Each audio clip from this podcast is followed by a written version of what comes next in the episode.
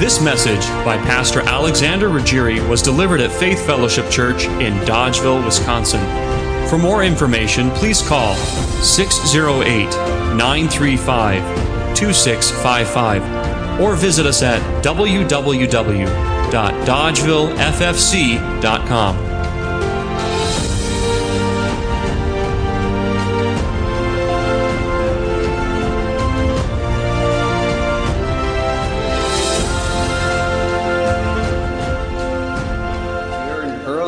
from Brother Ron about God's creation. And God knew what He was doing when He created the human body.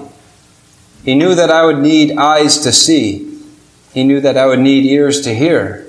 He knew that I would need a nose to smell. Even He knew that I would need a rib cage to protect the vital organs inside of me. He knew that I would need legs to be able to get around, hands to be able to work. And he also knew that when he created me, he needed to make my feet the farthest part from my head. Because I do not like my feet. I know that they're practical, they're needed, they're necessary, but I don't like them. Now, when we think of Jesus Christ, we tend to get kind of lost in the epistle depiction of Christ with this ethereal picture of Christ in Christ in the heavenlies and we often need a reminder that Jesus Christ um, took on flesh, and today he has a human body in heaven. And that means Jesus Christ has feet. I don't think any of us, if any of us, have given thought to the feet of Jesus Christ. When he walked this earth, he was in a climate that was a very dusty climate. And people in that time and, and part of the world wore sandals, and so often the dust would cling to the feet of Christ. And no doubt, I mean, Jesus did a lot of walking in his earthly ministry. And the climate is a very hot climate, and so no doubt there would have been sweat that came onto Jesus' feet. And no doubt that sweat would have mingled with the dust which was clinging to his feet and created a sort of grime that would have been rather unpleasant. We don't kind of think about these things. But what we just read earlier is how someone paid attention to the feet of Jesus Christ. In fact, was so moved by the feet of Jesus Christ that they were moved, she was moved to tears. It showed that she loved God. She loved Christ. And that's going to be the message that the Lord laid on my heart. Do we love Jesus Christ? We do focus a lot on the concept of God's love toward us. We do focus a lot on how God so loved the world and God loves us and, and God loves you and has a wonderful plan and God loves the world, every person He created. But sometimes I think we forget that there's also this command in Scripture for us to love God. Somebody came to Jesus once and asked him, in essence, what is the chief end of man? He asked, what is the greatest commandment? What is the big, the, the top thing that we are supposed to do? What is the chief end of man, our purpose? And interestingly, Christ did not say it is to glorify God and enjoy Him forever. Though that is a chief end of man. But he looked at the man who asked him, What is the greatest commandment? And he said, It is to love the Lord your God with all your heart, with all your mind, with all your soul, with all your strength.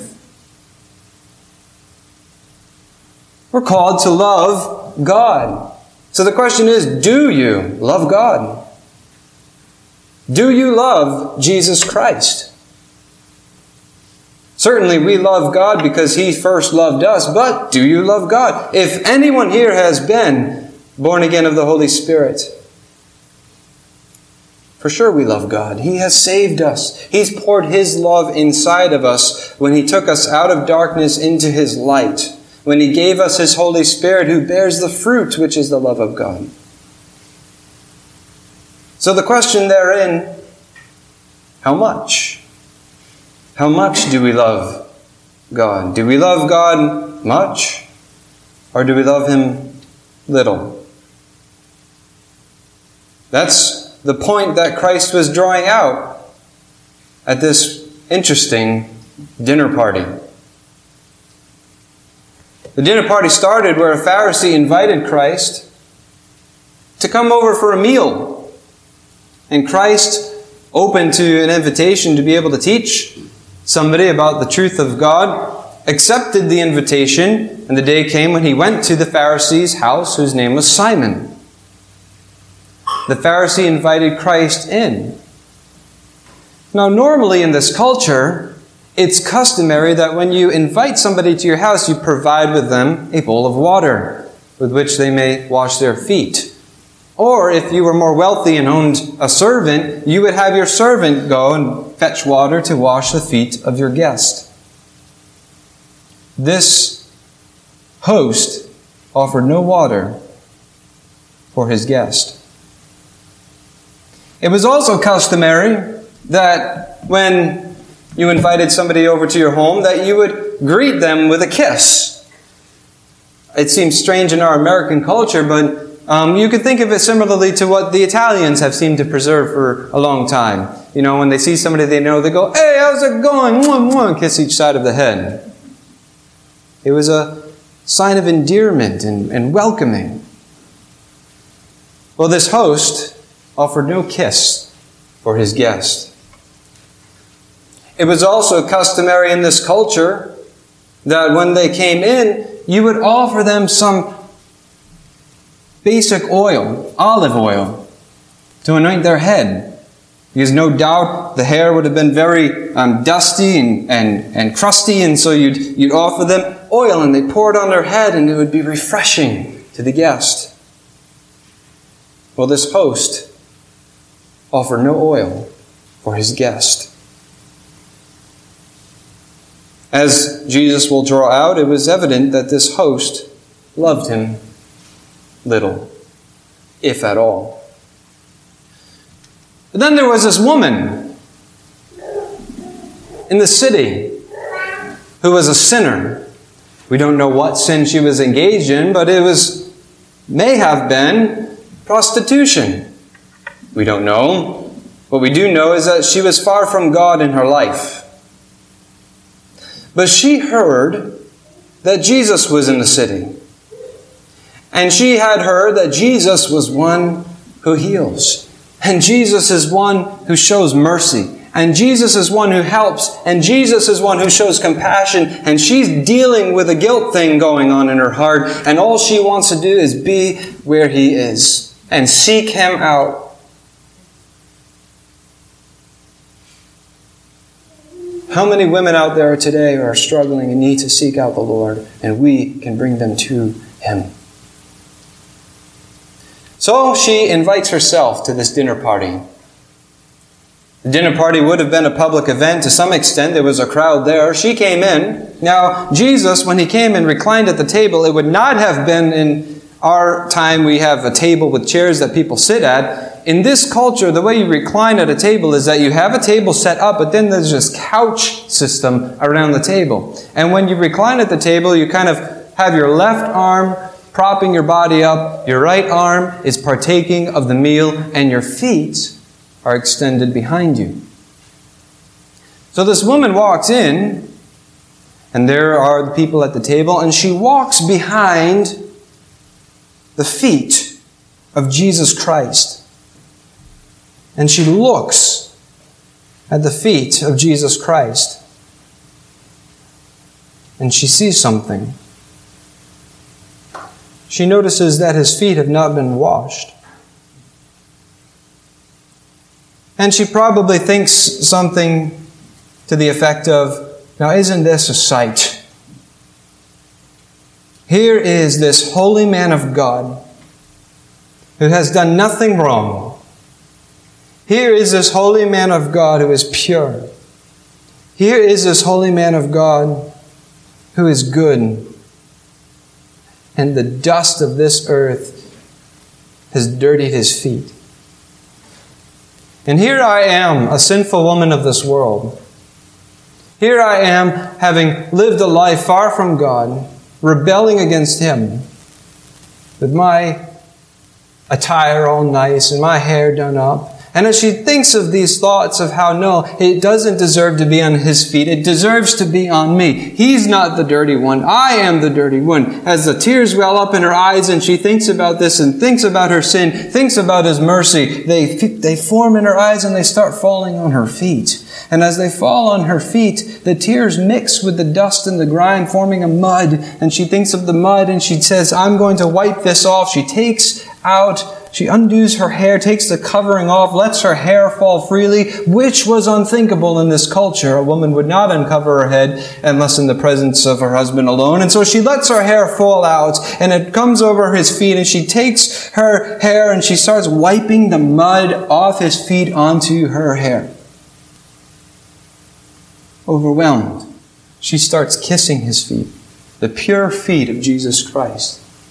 And then she remembers in her head that she had that vial of uh, uh, fragrant oil that women would often carry around their necks in this culture, and perhaps she purchased this expensive oil with her sinful lifestyle, and there it was around her neck, and she said, I don't deserve this. This is not going to make me pure. It is His. She takes it open, she pours it on His feet.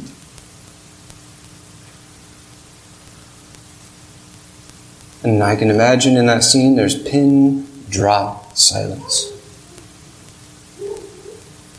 And the host sees this. He doesn't say a word. He thinks in his mind, This woman, who does she think she is? She's a vile woman.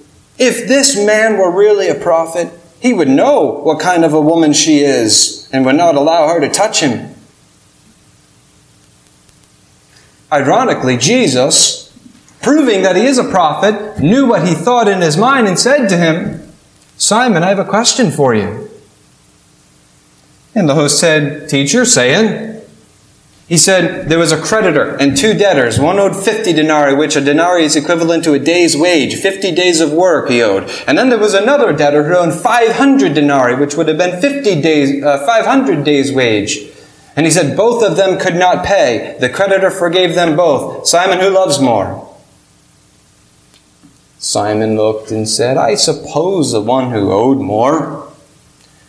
Jesus looked at him square in the face and said, You have rightly judged. Look at this woman.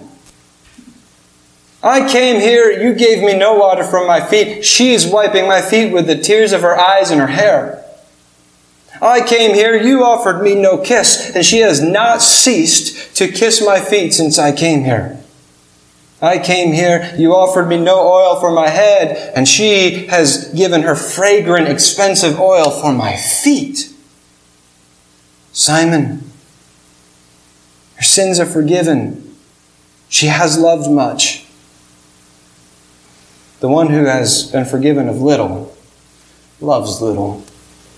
And he looked at the woman and he said, Your sins are forgiven you. The people grumble. She says, Go in. He says, Go in peace. Your faith has saved you.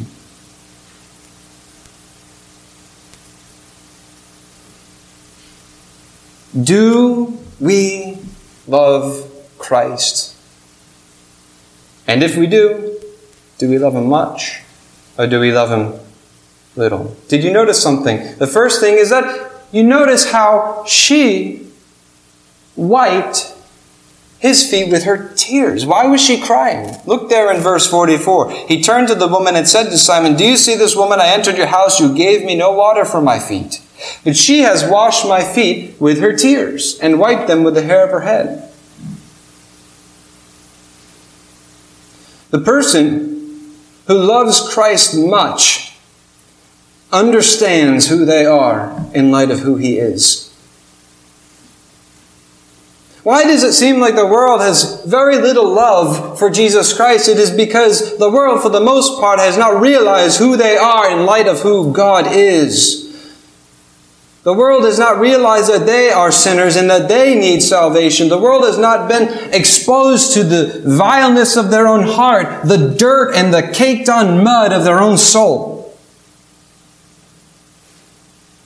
The Pharisee was comparing himself to the sinful woman. The woman was comparing herself to the perfect Jesus Christ. And it brought her to tears. And the person who loves Christ much looks to Jesus as a standard, sees their own need, and is moved by the fact that he, despite that, is willing to forgive. Imagine you were a football coach and you made the decision that no matter what, you are going to win every game. And so, being a football coach of high school age children, you, just, you decide that you're only going to play against football teams of elementary school children. And you win. Every single game you play, you win. You get the trophies, you get the medallions, you get the fame. But then the final uh, a game comes forward and you decide you're going to play, and who shows up but a pro NFL team? And you realize the tables are turned. I won't tell you which one. So often, our love is defined by how we're comparing ourselves to the one who is lesser. See, we love more. See? Look at this person. They're living a sinful lifestyle, we're not. I think the person who loves Christ much is one who looks at Jesus and says, There is fault in me. I need his forgiveness.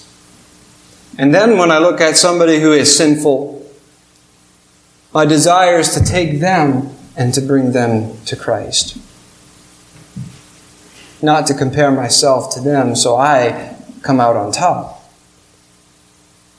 Did you notice how she cried over his feet? Have you, have I been affected by the fact that we are sinners? It's not so much do you owe 50 or 500 denarii, it's the fact that you can't pay. Both these debtors could not pay. And the creditor showed mercy. The second thing she does to show her great love for Christ is that she continues in her love for Christ. You notice that in verse 45? He said to the Pharisee, You gave me no kiss, but this woman has not ceased to kiss my feet since the time I came in.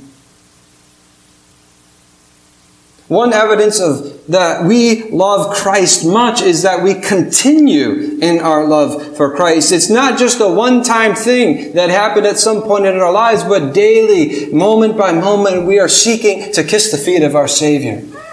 We're seeking to continue in our love for Him, to grow in our relationship with Him, that it is a present thing. Remember, last few weeks we're talking about how grace of God is for today. It's not just something in the past or the future, it's for today. We are called to serve Christ and love Him today and tomorrow and the next day. She just didn't want to cease to kiss His feet. And the Pharisee didn't even give that one kiss.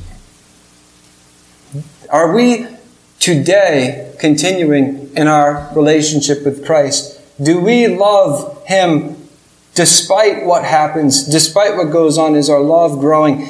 It's like the dog that the cruel master owned, and the cruel master would kick the dog and beat the dog and starve the dog, but every single day the master came out of his house, the dog was there with a wagging tail, wanting to please the master. And the master would starve the dog and beat the dog around, but the next day the dog was there at the door ready to please the master. And if a dog can love a master that's cruel every single day, no matter what the master does, how much more should we as believers in Jesus Christ love our God who is good and treats us with benevolence and cares about us and wants the best for us? How much more should we desire to serve Him daily, desire to follow Him daily? We love because He first loved us. Do we love Him continually? How is our t- relationship with Christ today? Are we serving Him today? Are we serving Him? Are we planning on serving Him tomorrow? Are we planning on doing His will? The third thing she does to show that she has a great love for Christ is that she sacrifices what she has for him. In verse 46, he says, You did not anoint my head with oil, but this woman has anointed my feet with fragrant oil. She took some precious possession of hers and sacrificed it for him. And somebody who loves Christ much does not see anything that they own or any bit of who they are as their own, but sees it as giving over and for the purpose of Christ. Our possessions, our time, our energy, we, like a vial, break open and pour at His feet. They are for His service, His purposes. Are we sacrificing our time to be with Him in prayer, in His Word? Are we sacrificing our resources to further His kingdom in the local church and abroad? Are we sacrificing our energy to see the needs of our brothers and sisters in Christ, God's people, to serve them? Are we sacrificing our energy to bring this message of salvation from eternity in hell to eternity in heaven to those who need it? Are we sacrificing our time to undo society's evils in tangible, concrete ways? Or are we holding on to our fragrant oil? And using it only as our, our faith in Christ something that improves us and makes us smell better? Like a fragrant oil.